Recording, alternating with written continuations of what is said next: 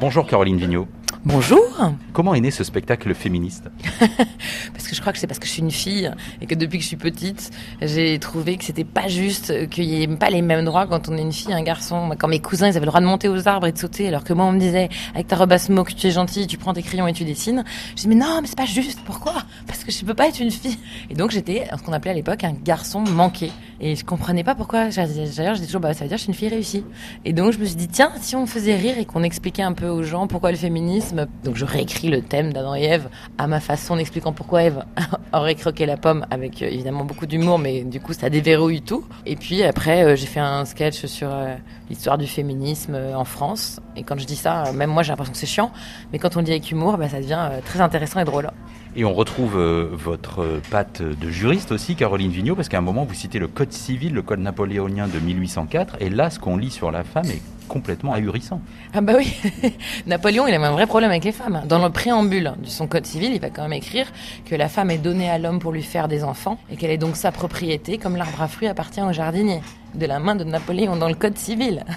même sur le divorce, il va inventer le divorce, c'est génial. Si vous êtes un homme, vous pouvez divorcer de votre femme si elle vous trompe. Et le même article pour la femme, si vous êtes une femme, vous pouvez divorcer d'un homme si vous trompe. Sauf que là, il a mis une virgule et il a rajouté si monsieur a installé sa maîtresse au domicile conjugal. Donc l'inégalité, elle est flagrante entre les hommes et les femmes. On était des mineurs à vie, en fait. On passait l'autorité du père à l'autorité du mari. Votre spectacle brise aussi beaucoup de tabous. Euh, Caroline Vigneault, vous vous demandez pourquoi les règles sont représentées dans la publicité à la télévision euh, avec une couleur bleue. Vous parlez aussi d'éjaculation féminine. L'humour peut aussi servir à ça, à briser des tabous? L'humour doit servir à ça. Je pense que l'humour a un vrai pouvoir. Les médias ont un vrai pouvoir. Si dans votre quotidien, euh, ça devient normal de voir quelque chose ou d'entendre quelque chose, ça devient plus un tabou. Il est brisé. Moi, je me souviens, grâce à Sex and the City, on a brisé le tabou des sextoys pour les femmes. Avant, ça n'existait pas. Alors, le Womanizer, c'est un nouveau sextoy qui est révolutionnaire. Parce que avec le Rabbit, on était sur de la vibration, d'accord? Et la révolution technologique avec le Womanizer, on est sur de l'aspiration. C'est un Dyson. Pour les plus âgés, un Roventa qui t'arrache l'orgasme en moins d'une minute. Mais faut pas essayer avec l'aspirateur.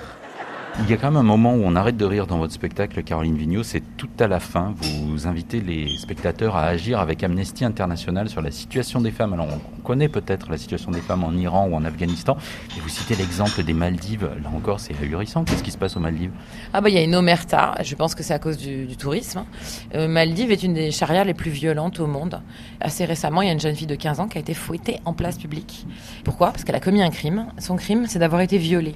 Et donc, avoir eu des rapports sexuelle en dehors du mariage, ce qui est interdit aux femmes aux Maldives.